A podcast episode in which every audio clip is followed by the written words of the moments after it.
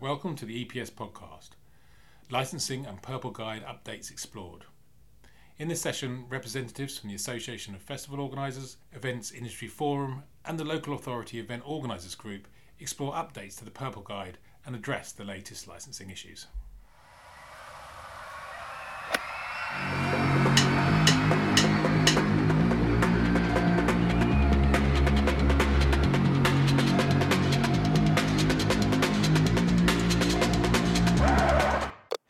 Okay, I think we're good to go. Uh, welcome along, everyone. Thank you very much for joining us at the main stage at the event production show. It's brilliant to see so many people here um, as we explore the updates to the Purple Guide um, and some licensing information as well. Um, before we get started, and we've got a, an amazing panel of experts here who I'll uh, get to introduce themselves in a second, uh, but we've just got a, a, couple of bits of housekeeping. Um, the first thing to say is that we really want this session to be as interactive as possible. So, whilst we're talking uh, up on stage, if you have any questions at any point, please do feel free to raise your questions. We'll tackle them literally as they come in. Um, this is your session. This is for you to benefit from the knowledge of the people on the stage. So please do feel free to ask questions as we go. Um, if you don't know how to do that, we're using a system called Vevox. If you look at the screen uh, just over here, um, there's a QR code there. If you scan that, that'll give the opportunity for you to uh, answer question, submit questions, which we'll then go on to answer as we go. Um, I will mention that a couple of times as we go through, but please, please do use this opportunity to ask the people on stage um, their advice and thoughts. So, uh, without any further ado, uh, my name's Craig Matthey. It's a real pleasure to meet you all. I'm just going to ask all of the panel to, to introduce themselves, uh, and I'm just going to start on my left hand side with Gary. Uh, hi, I'm Gary Grant. I'm a barrister who specialises in licensing law. Uh, I'm a total legal whore. I act both for festival organisers, or if the local authority or police or residents call me first, I'll act for them, but ideally not in the same case. Uh, I'm also the vice chairman of the Institute of Licensing, and that's the body that represents licensing professionals and, of course, covers the alcohol and entertainment licensing aspects of large events. Thank you very much, Gary. Steve? Hello, my name's Steve Heap. I'm the General Secretary of the Association of Festival Organisers and the chairman of the Events Industry Forum. The Events Industry Forum being responsible for distribution of water Oh, no, we're not. We're responsible for the publication, The Purple Guide, and uh, that's where I'm spending most of my life these days. Lovely. Thank you very much, Steve. And Jim. I'm Jim Winship. I'm uh, Director of the Event Services Association and Secretary of the Events Industry Forum. Uh, uh, Steve mentioned we spend most of our time between the two of us, I think, uh, working on the Purple Guide, so that's our life these days.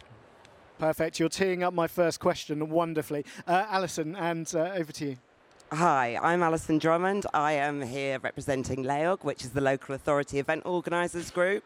So, um, we are an organisation that uh, represents over 120 councils in the UK, and just to ensure best practice and governance and guidance between us all. And I also work, I represent LEOG with the Purple Guide and the Events Industry Forum.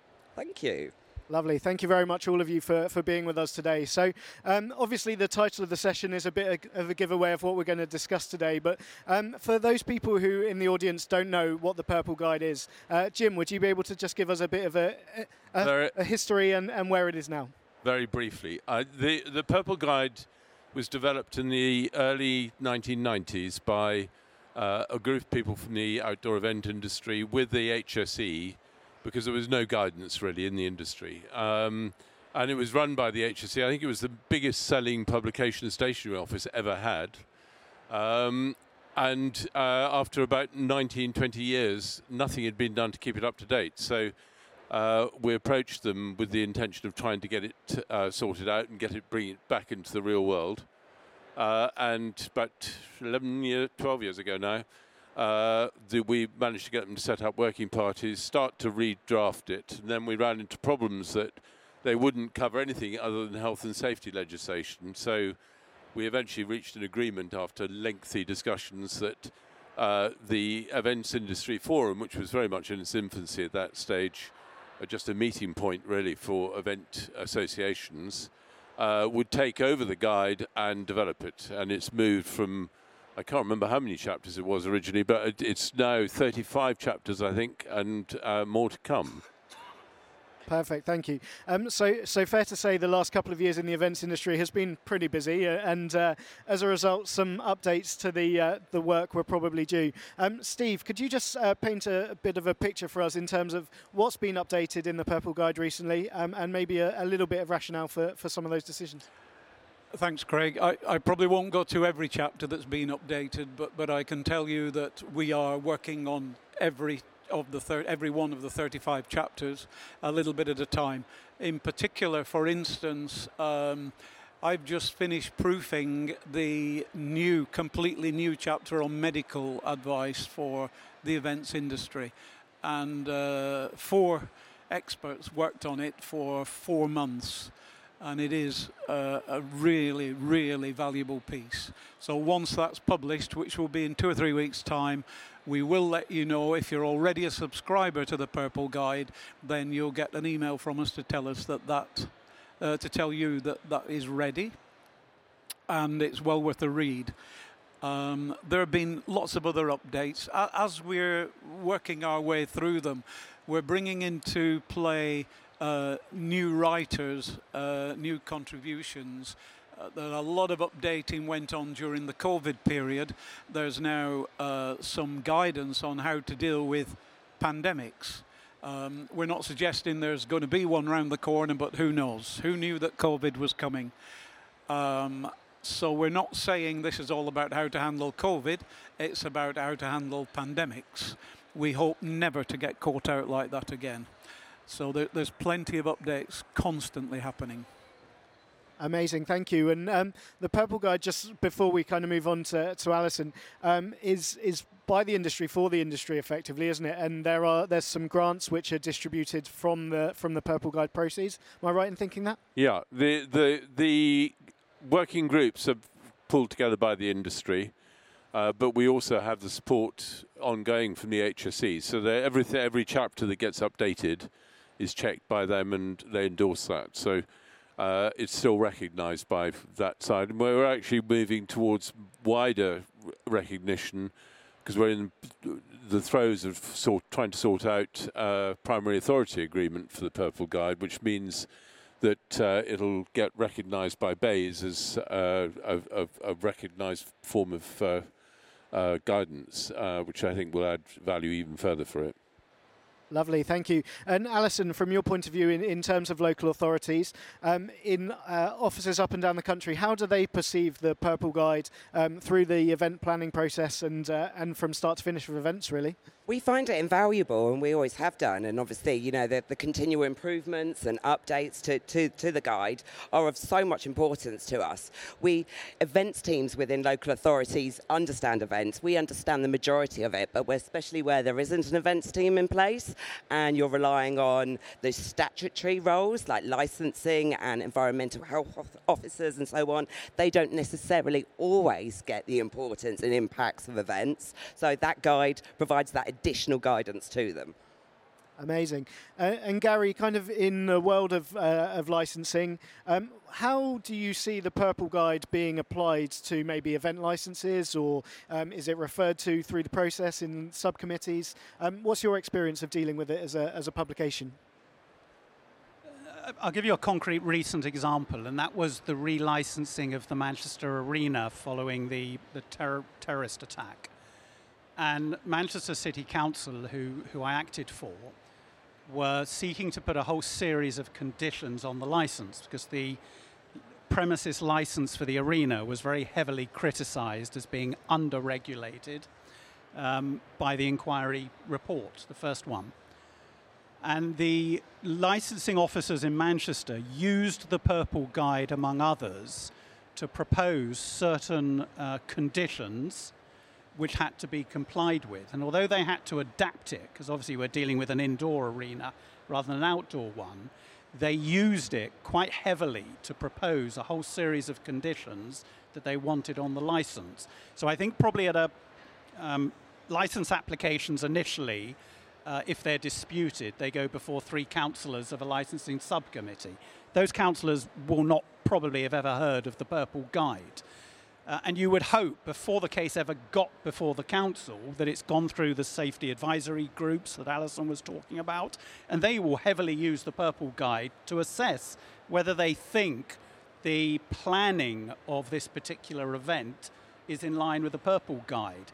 If there remains a dispute that then has to be dealt with and uh, arbitrated on by the councillors, then there will be a cross reference to the Purple Guide. So if I'm acting for uh, resident who's objecting or a local authority who's not happy, I would turn to the Purple Guide and use that as the benchmark and then claim that the organiser either is or isn't meeting that particular level. Okay, and you mentioned in your answer there the kind of Manchester Arena attack and the, the kind of subsequent um, work that's doing. And I think probably one of the things that is maybe worth kind of just picking up on in terms of this conversation is the impact of that, what impact that may be having on the Purple Guide, but also more kind of broadly in terms of. Um, yeah, in terms of event licensing, in, in terms of event safety, I know that you're pretty close to that case, or you've certainly got some kind of good insight to it. And I know Steve and, and Jim and Alison are involved in some discussions looking at how that is um, becoming best practice and codes of practice and all that sort of thing. So, what's your kind of take on uh, the, the kind of the outcomings of the attack and uh, Martyn's Law or Protect Duty, and, and how far down the line that might come in? Martyn Hett was one of the young uh, people who lost their lives at the Ariana Grande concert. And his distraught mother has put her grief and the energy that created into trying to reduce the risk of it happening to any other mother. Uh, and that's Figen Murray. And Figen Murray has led uh, what's an extremely successful and powerful campaign to try and ensure that there is a legal duty on all organisers of large events and at large premises um, to risk assess uh, terrorist acts and to prepare for how to deal with them if, God forbid, they happen.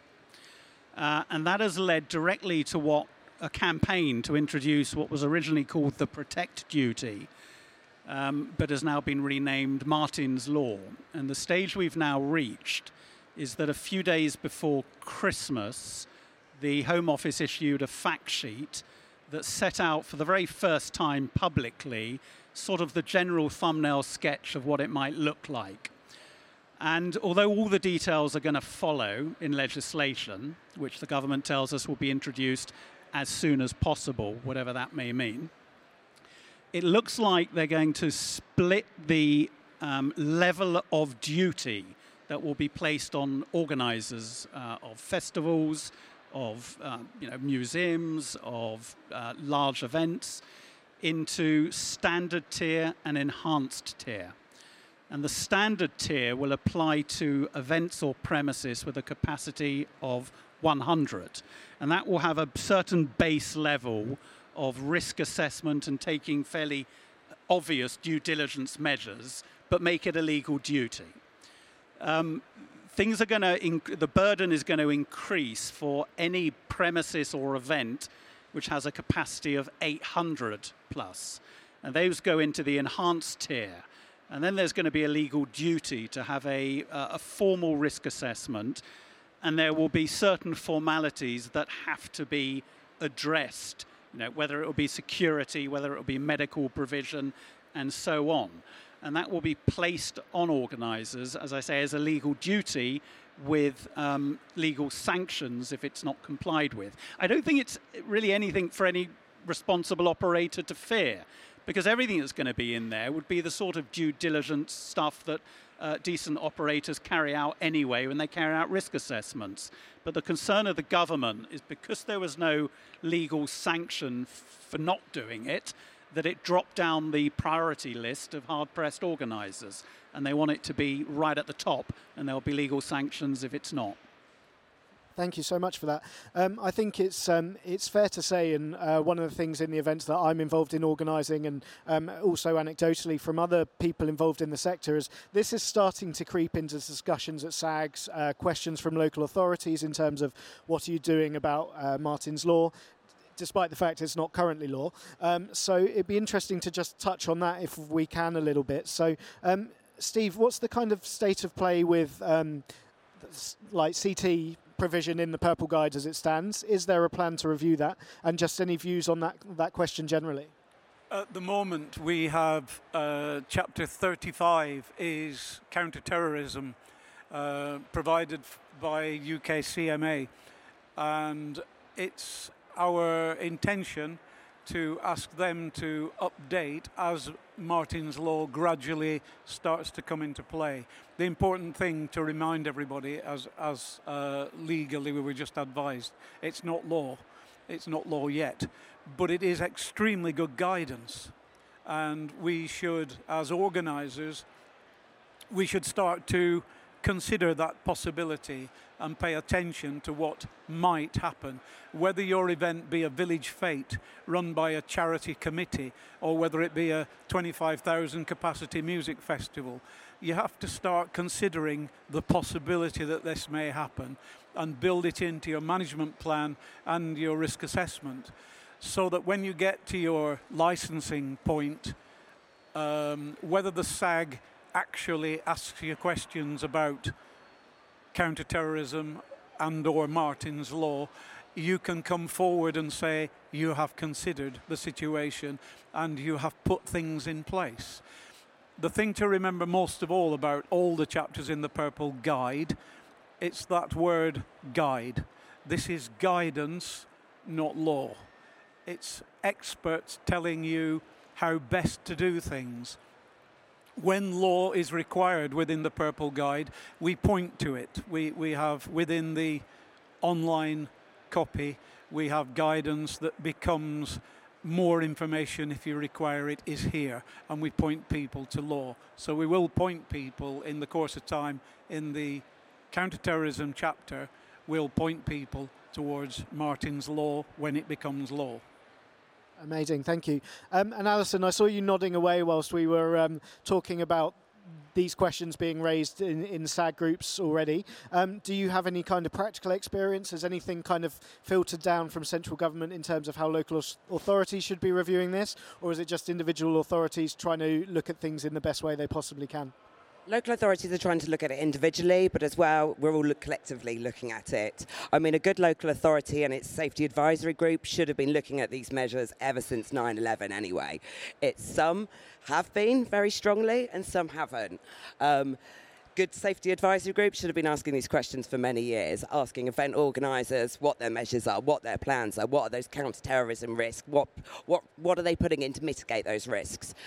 It's quite staggering to us that many event organisers for the last decade haven't been thinking about these things. So at least with the Martyn's Law coming in, it's going to give some some structure to everything. And having that legislation and that guidance there is what people need to take this forward. Absolutely, public safety is at the forefront of us in local authority and always has been. But ever since the Manchester attack, it's made a lot of local authorities pull up their socks a lot more. Perfect. Yeah. Um, just a quick reminder to anyone that does have any questions about anything we're speaking about. The QR code is back on the screen. Please feel free to, to scan that uh, and pose any questions that you have for the for the panel.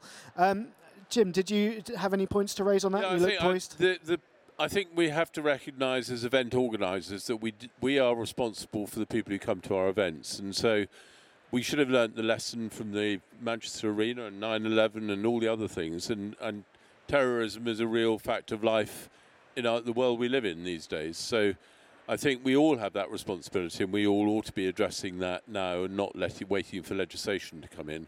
I think the important thing from Purple Guide point of view is that we ourselves need to learn from that and we need to keep the chapters up to date, which is why it was so important that we took it back really as an industry.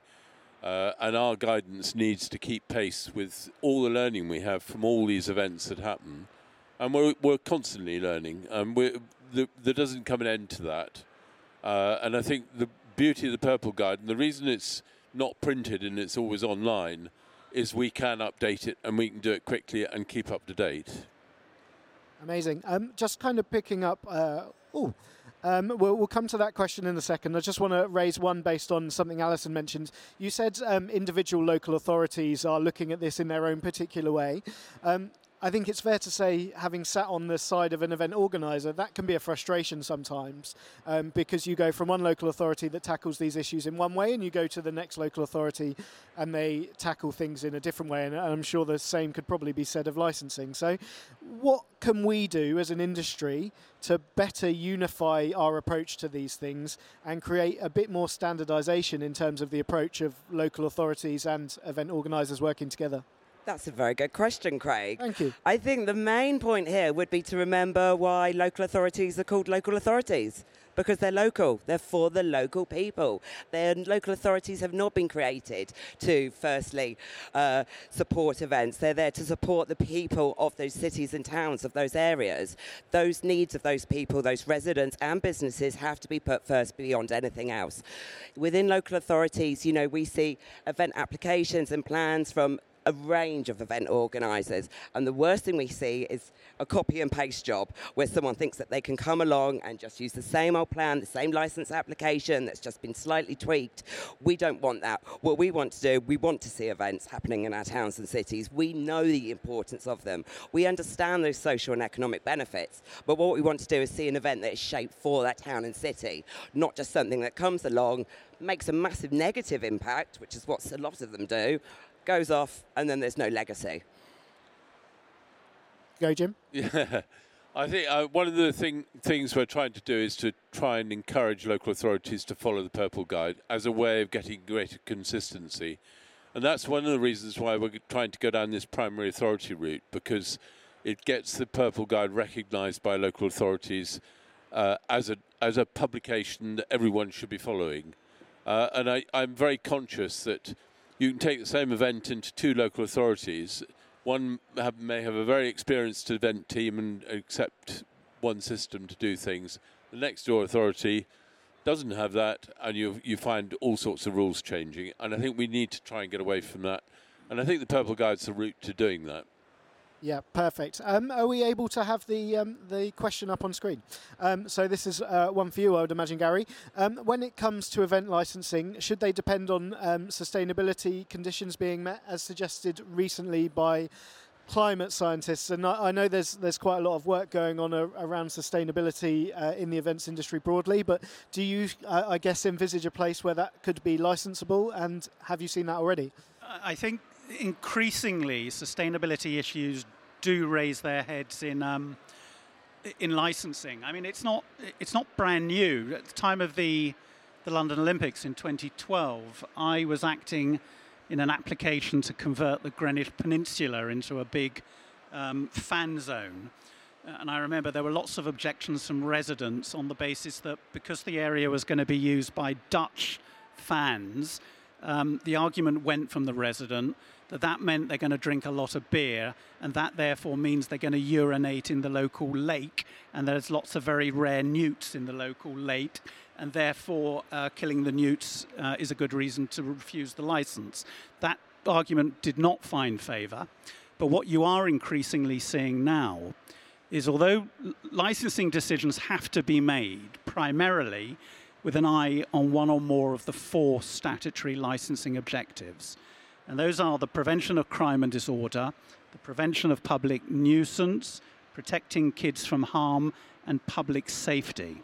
And public safety is not the wider sort of aspect of you know how much noxious fumes will go into the air if you've got a thousand vehicles. It's you, public safety of users of the actual premises, where you fall down a big hole in the middle of the uh, pub, for example. But increasingly, what you're finding is that uh, every local authority has to draw up its own bespoke statement of licensing policy. And within those policies, you are increasingly seeing um, an expectation from the local councils that any applicant for a new license will consider sustainability and environmental issues. So, you know, to take one discrete example, if you try and get a license in the London Borough of Southwark, they're going to want to know that you're using um, reusable uh, cups wherever possible instead of one use plastic straws and cups. Now, it might be that an applicant will say, well, that's not one of the licensing objectives. But when you look at the dagger eyes from the councillors you're trying to persuade, pretty quickly you'll get that uh, applicant, the organizer, to say, I tell you what, we promise um, not to use single-use plastic uh, cups in the future. So they councils are expecting it, and they can get change, uh, even though it's not the focus of licensing yet. Perfect. Thank you so much for the answer. Um, I'd just liked, while we're there, it would be quite nice to touch on sustainability. I know uh, Steve and I sit on a, a group, um, Vision 2025, that's uh, launched uh, or launching the Green Events Code. So there's definitely a whole host of activity w- operating in that space. Um, how is that covered off in the Purple Guide as we sit today? Okay, Craig. The um, uh, the sustainability chapter is underway, uh, being written by Vision 2025 and other colleagues, and uh, there we, we've just supported um, the writing and development of a green events code uh, with a Purple Guide grant. So we're taking this very seriously. What we most definitely do not want to do is have Parliament changing the rules. Uh, we're very happy with the four licensing objectives, and sustainability is a it's a moral issue. It's an issue that we have to deal with ourselves as organisers. If we want to see our events still here in 10, 15, 20 years' time, then we have to do something about our sustainability and climate change practices within our events. And the next chapter that we'll put out in the Purple Guide will be guidance on sustainability. And it is a moving beast, it will be constantly updated. I, I, we, the reason we don't want to go to government and ask them to make changes is this is a, in, in 2018, the, the outdoor events industry was worth 30.4 billion pounds to the national economy, was employing 600,000 people. These are really important figures. We believe after COVID, they will start to climb again. And, and will probably pitch up in the region of 40 billion pounds by the end of 2023. These are really important figures when it comes to talking with government. And most of all, what we want to do with government is demonstrate to them that we are a professional events industry that knows what we're doing. We don't need any further assistance with legislation. Great stuff. Jim. Yeah, I was just going to pick up a point that uh, Steve touched on, which we should perhaps should say is that the all the revenue that comes in from the sales, the subscriptions the Purple Guide, goes out in uh, the majority of it, anywhere apart from the direct costs, goes out in grants to the industry. So far, we've we've given grants of 196,000 uh, pounds to projects in the industry, which are there have to be projects that will benefit the wider industry. So there are a whole range of things, and sustainability was one of the things we've we've just been giving a grant on. Lovely, thank you. We've got a few more questions, so thank you very much to anyone that submitted those. Um, uh, I'm not quite sure who's going to be the best person to take this one, so hands up as and when you're ready. Um, but does the industry, uh, the events industry, have a protect, uh, protect duty working group? Uh, and if not, should it? UK CMA are leading the Purple Guide chapter, i.e., as I said before, on uh, counter-terrorism, which will eventually bring in uh, Martyn's Law.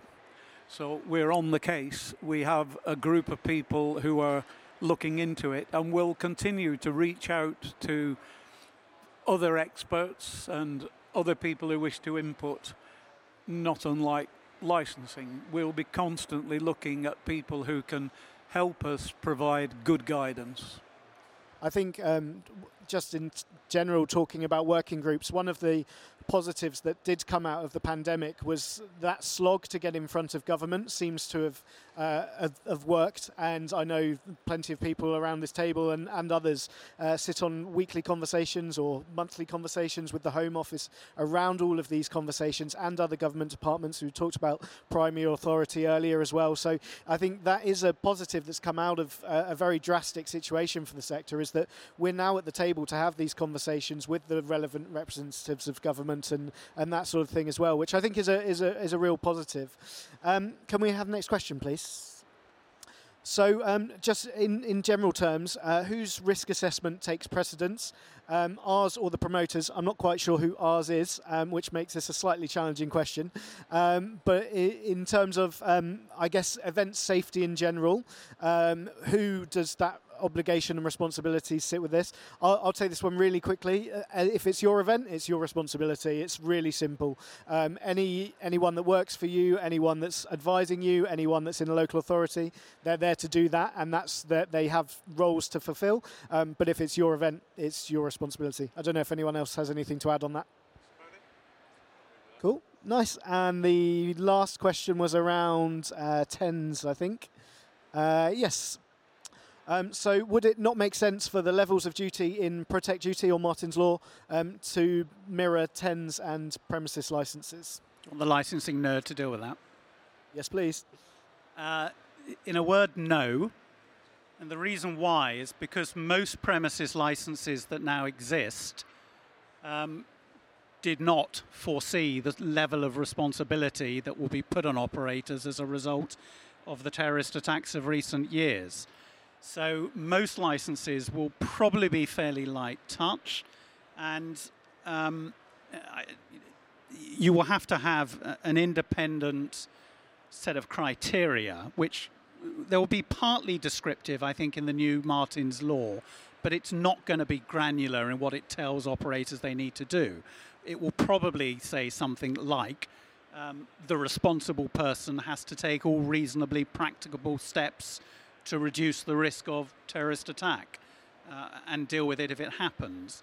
And then, and that's really where the Purple Guide is going to start coming into its own, because then you start asking yourself, well, what's reasonably practicable? And there's various sources for that. And I think the Purple Guide, uh, possibly with some guidance issued by the government, is going to be right at the top of that idea of what's reasonably practicable. So I think existing premises licenses tend to be uh, under conditioned when it comes to terrorist prevention uh, and dealing with it. As I say, the one exception is the Manchester Arena's new premises license. But that, by its very nature, is wholly exceptional because that is the premises that led to this whole thing taking place, and it's had a new license granted specifically with the sort of issues around Martyn's Law uh, incorporated within it.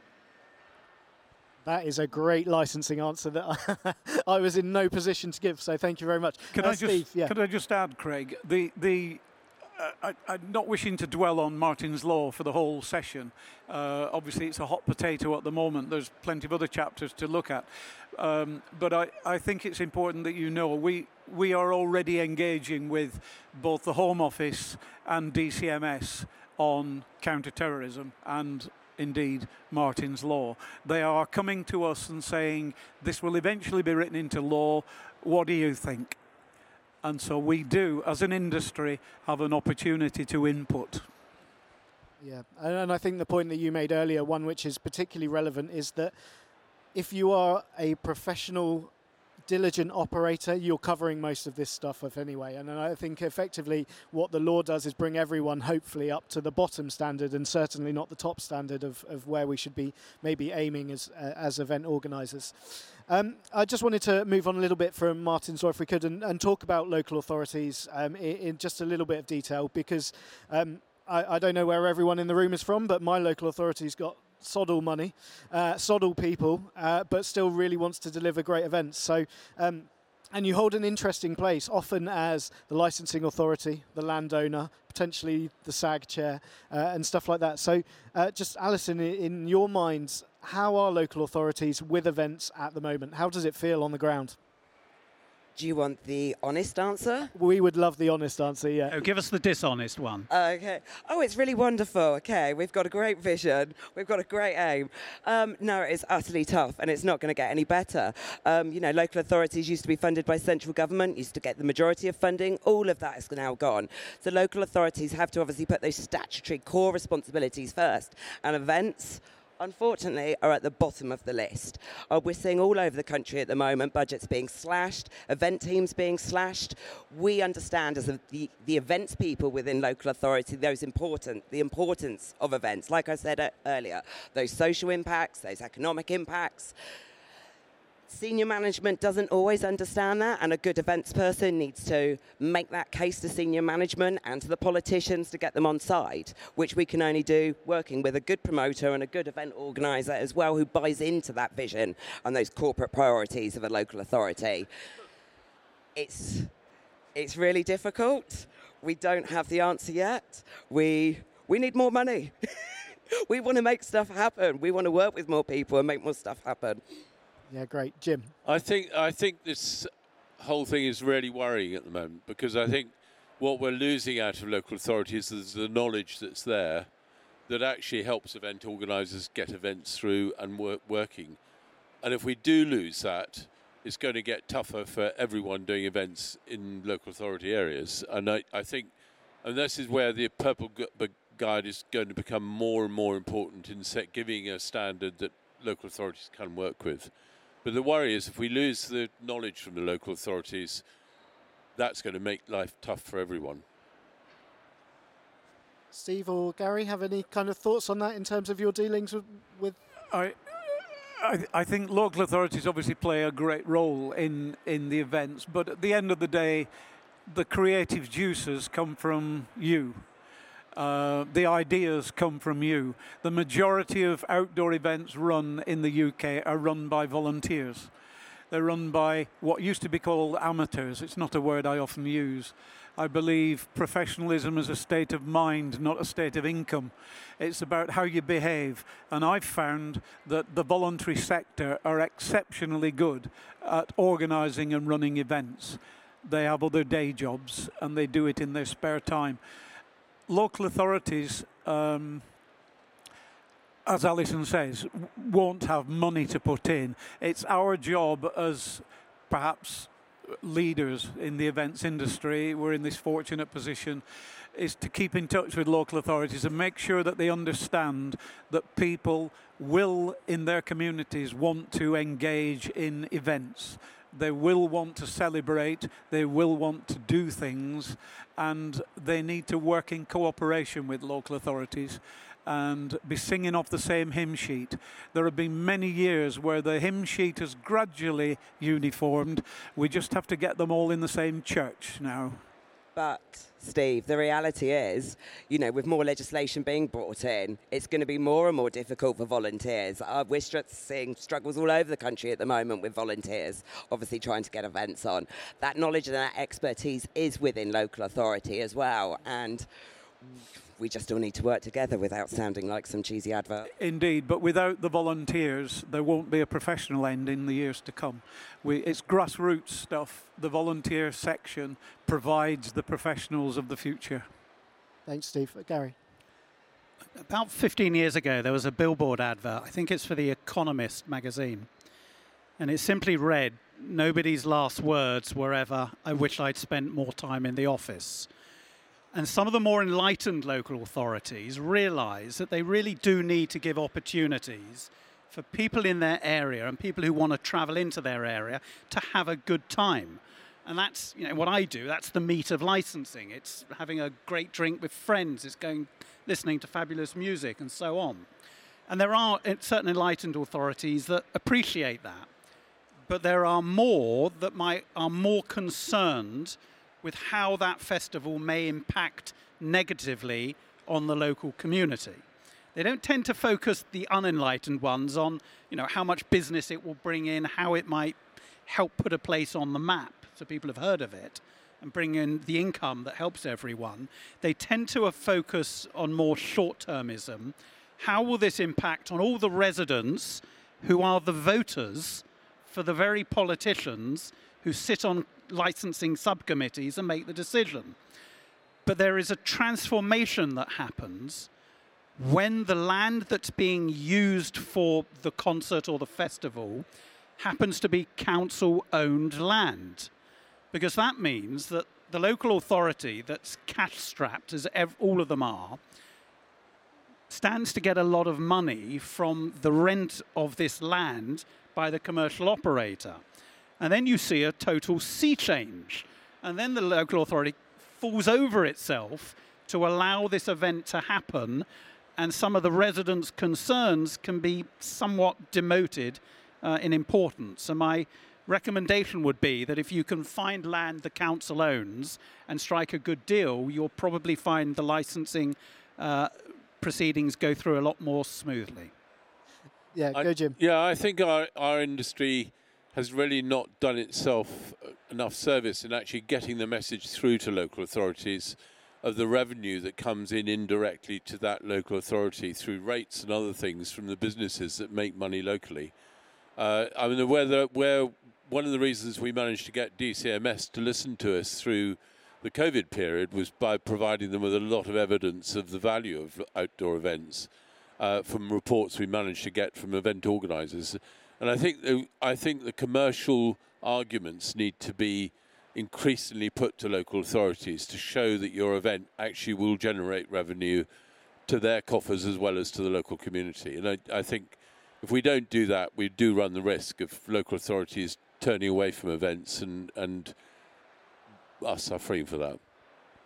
Okay, cool. So we've got a couple of minutes left now. Um, I'm going to try and just do these uh, these questions very quickly if we can before we run out of time. Um, but the the first one is: Do we think that the new recommendations uh, will have an impact on cost um, to provide the levels required, which could have an impact on the risk assessment? Yes. I agree. Yes. Cool. Question two. Um, outdoor events face a lot of scrutiny through event management plans and local authorities and the safety advisory groups. Um, but what can be done to hold indoor events and venues accountable, um, especially around safety and harm reduction? Well, I mean, I, the Manchester Arena is, um, of course, an internal indoor event space.